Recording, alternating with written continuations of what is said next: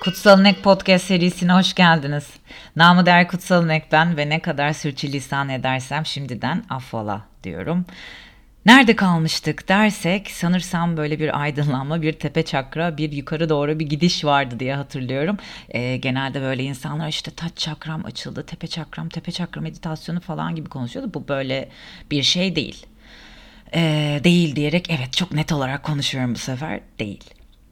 Genelde çünkü etrafta bulabilirsiniz. E, çok fazla ben aydınlandım, ben oldum e, diyenler, olmuş gibi davrananlar e, kendime sıkça hatırlattığım bir şeydir. Hani belki sizin de kulağınızda küpe olur. E, bir şeyi yaptığınızda, bir şeyi başardığınızda, bir şeyin arkasından giderken oldum demek e, aslında birçok şey sizi kapatmaya başlayan bir şey. Yani ben oldum, ben biliyorum artık dediğinde aslında dışarıdan alabileceğin birçok şeyde kendini kapatmış durumda oluyorsun.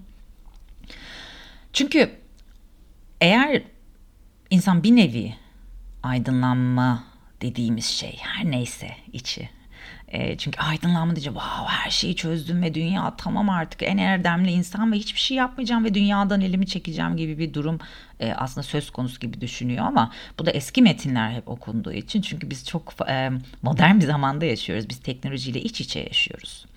E, şu anda hani birçok kişi fark etmese bile biz robotlarla bile iç içe yaşıyoruz. Fabrikaları düşünün, kendi kendi kullanan arabaları düşünün. Biz çok farklı bir çağdayız şu anda ve çağ aslında Zaman geçtikçe, çağ değiştikçe kelimelerin ve ne olduğuna dair e, anlamları da değişmeye başlıyor ve birçoğunun içi de boşaltılıyor.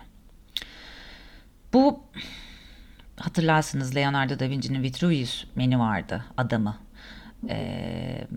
veya Vitruvian Man olarak da geçer.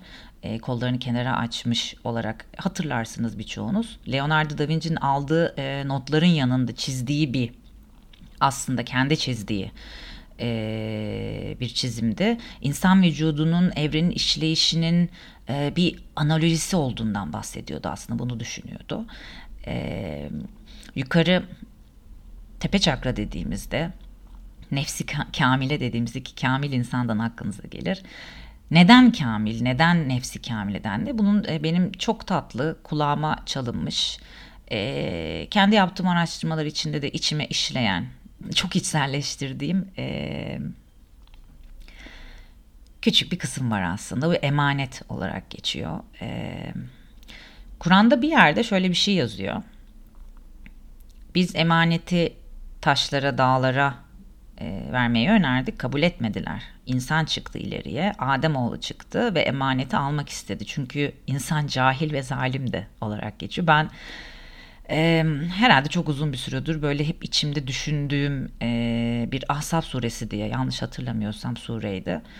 Emanet insanı kamile emanet edildi denir ama emanet nedir? Hani hatırlarsanız eskilerde birisine bir emanet verdiğinizde aslında bir şeyin içine koyarsınız. İşte atıyorum onu bantlarsınız, kapatılsınız veya daha eskiye gidersek mum damlatılır ve mühürlenir aslında.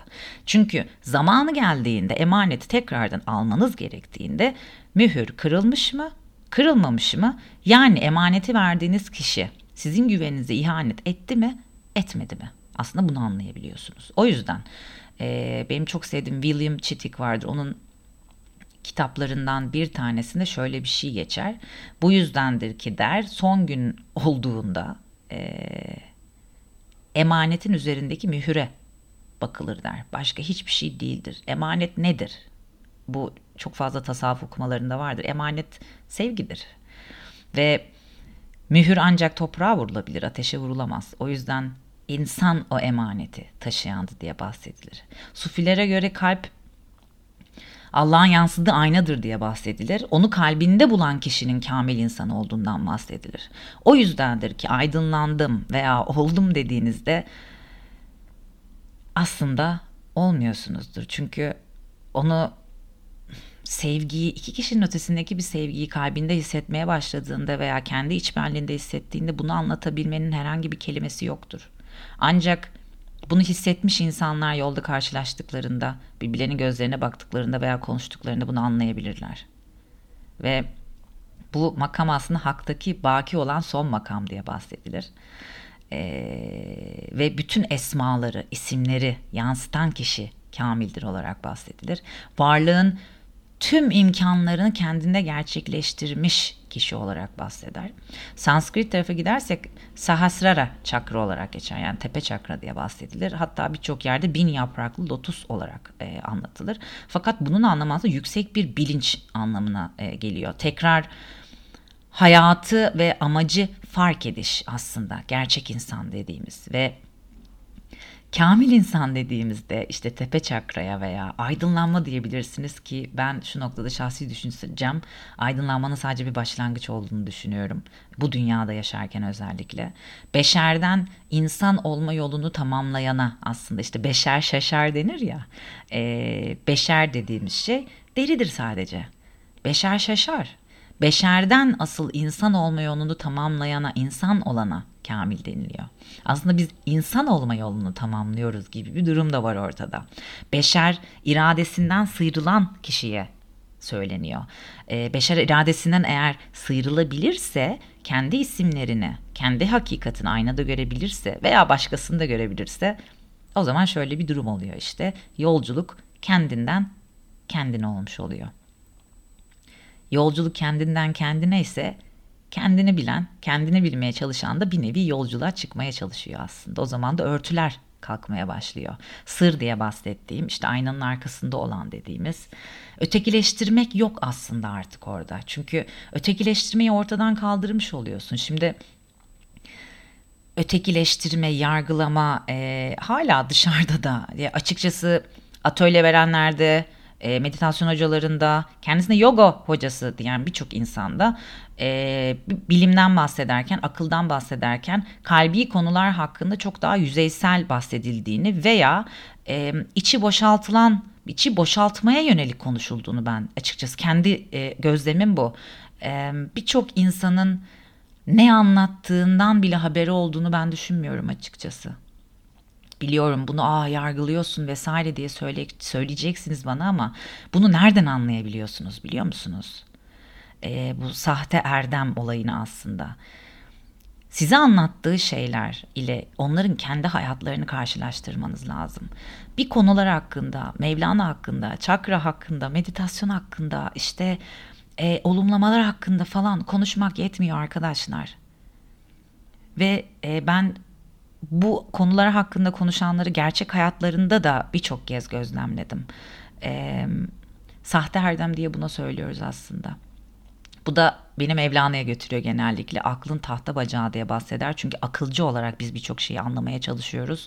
Akılcı olarak birçok konularda mindfulness denilen şeyin bile sadece beyin üzerinden anlatılıyor olması kalbe çok büyük bir ihanettir diye düşünüyorum ben aslında. Sade ve sadece delil ve sebeplerle hareket edenin ayağı tahta bacak gibidir diye bahseder Mevlana. Akıl ehlinin bacakları tahtadandır der. Tahta bacak pek sağlam değildir der. Pek kararsızdır der. O yüzden arkadaşlar koskoca bir yolculuk içerisinde akıl sizin sermayenizdir. Biriktirdiğiniz bilgileriniz, bildiğinizi düşündüğünüz şeyler, okuduklarınız, her şeyiniz sermayenizdir. Kendinize yatırım yapıyorsunuzdur. Akıl sermayedir, akıl araçtır. Akıl yoldaştır. Akıl, akıl ve eşyayı anlamak aslında insanı bir yere kadar götürebilir. Ve o noktadan sonra aslında bunun için kalp gerekir. O yüzden Werner Heisenberg diye birisi var. Bilmiyorum siz hatırlıyor musunuz ama Nobel ödüllü bir fizikçidir kendisi. Ve der ki doğa bilimleri bardağından içilen ilk yudum insanı ateist yapar ama bardağın dibinde Tanrı sizi beklemektir diye bahseder. Ve günümüzde de şöyle bir durum var. Bu yolların aslında e, manevi yolların benim bütün çakraları veya nefs seviyelerini size anlatmak istememin sebebi aslında geleceğim noktaydı. Bu yol e, fiziksel olarak değildir arkadaşlar. Bunlar bir manevi yoldur ve manevi yol kolay bir yol değildir. Bu manevi yolu yürüyen yürüdüğü adımını anlatmakta çok güçlük çeker. Ne olabileceğini anlatırsın, nereden başlayabileceğini anlatabilirsin ama yolda geçini anlatmak kimseye düşmüyor arkadaşlar ve bugüne kadar kimse de atamamış. Bakın anlatamamışlar. Tüm peygamberler, veliler, sadular, gerçek gurular, sahte değil, zen ustaları ve tüm kutsal kitaplar tekamülün ne olduğunu ve yollarını bize hatırlatmışlar. Bunlar hatırlatma. Ama nasıl olacağını asla anlatmadı kimse. O yüzden anlatanlara inanmayın. Sadece nelerin olduğunu, sadece insani değerleri artık burada konuşabiliriz. İnsan olma yolunu konuşabiliriz. Twist hareketi veya çevirme hareketi yaptığımızda çakralarımız açılmıyor arkadaşlar. Bu yalan bilgileri artık ben hakikaten e, üzülüyorum. Gerçekten üzülüyorum. E, en başında da söylemiştim. Bu bütün konular aslında batı, aslında tüketim insanının bir şeyleri çabuk çözmeye çalışmasıyla geldi. Peki ben size soruyorum o zaman dervişler niye ve niye çöle çıktılar? Niye çölde kayboldular? O yüzden bunun nasıl olacağını asla kimse size anlatamaz. Ben oldum ve aydınlandım diyen kişiden de apar topar kaçmanızı rica ederim. Çünkü bu yol kişinin kendi yolu. Bunu kişi kalbin mana denizinde keşfedecek. Bu nefs ile başlayacak. Ama bu nerede başlayacak sonra? Seçme özgürlüğünü ve iradesini kullanabilen insan konusuyla da başlayacak. Bütün bilgiler, bugüne kadarki bütün bilgiler insanlık içinde. Katılırsın, katılmazsın. Sol dersin, sağ dersin, bilmem ne dersin ama bütün bilgiler insanlık içinde. O zaman ne oluyor biliyor musunuz? Şu konuya geliyoruz. Bütün bu eğitimlere, bütün bu workshopların en aslında verilmesi gereken kısmı nedir? Ben birçok verdiğim atölyede aslında insanlara tek bir soruyla başlamaya başladım. Özgür müsünüz? Çünkü eğer kişi özgürüm diyorsa o atölyeden aslında hiçbir şey alamayacak. Çünkü özgürlük dediğimiz şey aslında özgür olmadığını fark ettiğinde başlayan bir şey. Ve bu dünyada özgür olduğunu iddia eden kişilerin aslında hayatlarına bir bakış atmasını ben rica ederim. Çünkü özgürlük çok muamma bir konu. Peki o zaman uyanmak nedir? Aydınlanmak nedir? Tepeye varış nedir? Bütün bu eğitimlerin özünde insan insan olmayı öğrenmeye çalışıyor. Fakat bunu size kimse anlatmıyor. Çünkü herkes sonunda size bir vaat koşmaya çalışıyor. Ben çok açık olarak söylüyorum bunu. Bu işlerin sonunda vaat yok. Vaatle çıkarsan eğer yola. Aa ben şey eğitime gideceğim bunu yapacağım işte ama erkek arkadaşımla ve eşimle problemlerimi çözeceğim ama işte yaratıcılığımı... Yok böyle bir şey. Manevi içerikli eğitimlerin hiçbirine bir sonuç giderek başlayamazsınız. Bu Bhagavad Gita'da da bu anlatılır. Hani ilk illa Kur'an'a, İncil'e vesaireye de gitmemize gerek yok. Eğer yoga diyorsak, felsefesi diyorsak Bhagavad Gita'da ise yaptığın hareketin Arjuna'ya söyler orada yaptığın hareketin sonucunu düşünme der. Sonucuna bağlanırsın o zaman der. Ve biz sonuçtaki beklentilere hep bağlanıyoruz. Yandan mesajlar. Peki o zaman uyanmak nedir dediğimizde ve aslında aydınlanmak nedir dediğimizde belki de sorabileceğimiz asıl önemli sonu gerçek insan kimdir? Zihin, kalp, farkındalık, vicdan, güven. Gerçek insan kimdir arkadaşlar? O hem aydınlanan hem de çevresini aydınlatandır. Fakat bu çevresini aydınlatmayı işte bu çevre aydınlatma olayını biz anlayamıyoruz. Çünkü çevresini aydınlatan ve kendi aydınlanmış bu kelimeyi ben çok sevemiyorum açıkçası. Niye bilmiyorum aydınlanmak kelimesi. Belki de uyanmak daha güzel bir kelime. Uyanan insan hem bilgi peşinde koşan, gelişen, dönüşen, değişim hem de çevresini dönüştüren kişi ama ve ıçı ışık saçan bir yıldız olmak kolay değildir. O yıldızı söndürmek için birçok şey de yaparlar. Hele hele karanlığın dört yönü dört yönümüzü, dört yanımızı boğduğu dönemlerde hiç değildir. Görev bilinci gerektirir. Sadece kendin için yaşama lüksünü bir kenara atmayı gerektirir. Neyi gerektirir biliyor musunuz? kendine has insani problemleri başkalarında gözlemledikten sonra kendine aynayı tutup artık kendi iç hayatında o karmaşayı yaşamamayı getirir yanında. Ama bu görev bilincini getirdiği içinde. Kendi için yaşama lüksünü bir kenara atmayı gerektirdiği içinde. Çünkü insanları gözlemlemeye başlarsın. Objektif, ne kadar olabildiği kadar çıkarımlar yapmaya çalışırsın ve insanı tanımaya çalışırsın. Erdem gerektirir. Çalışmayı gerektirir. Boş duramazsın. Ben aydınlandım, ben er oturup şimdi yazı yazacağım. İşte kitap hayır. Böyle bir şeyden bahsetmiyoruz arkadaşlar. İnsanlara hala bir şeyleri anlatmaya çalışmaktan, bir şeyleri uyandırmaya çalışmaktan bahsediyoruz. Eğer ben çözdüm, ben oldum, ben iyiyim diye dolanırsak etrafta aslında farklı ve yanlış diyebileceğimiz bir farkındalığı da yaymaya çalışıyoruz ve başlıyoruz. Önce kendin ile, sonra karanlık ile yüzleşmeyi gerektirir. Kendin ile yüzleşmekten bahsediyorum. İnsanlarla yüzleşebilirsin ama kendin ile yüzleşmek en zor şeylerden biridir. Kaldı ki sonra karanlıkla yüzleşmek ve karanlığın içinden karanlığa kaybolmaya gitmiş renkleri çekebilmek ve o renkleri incelemek.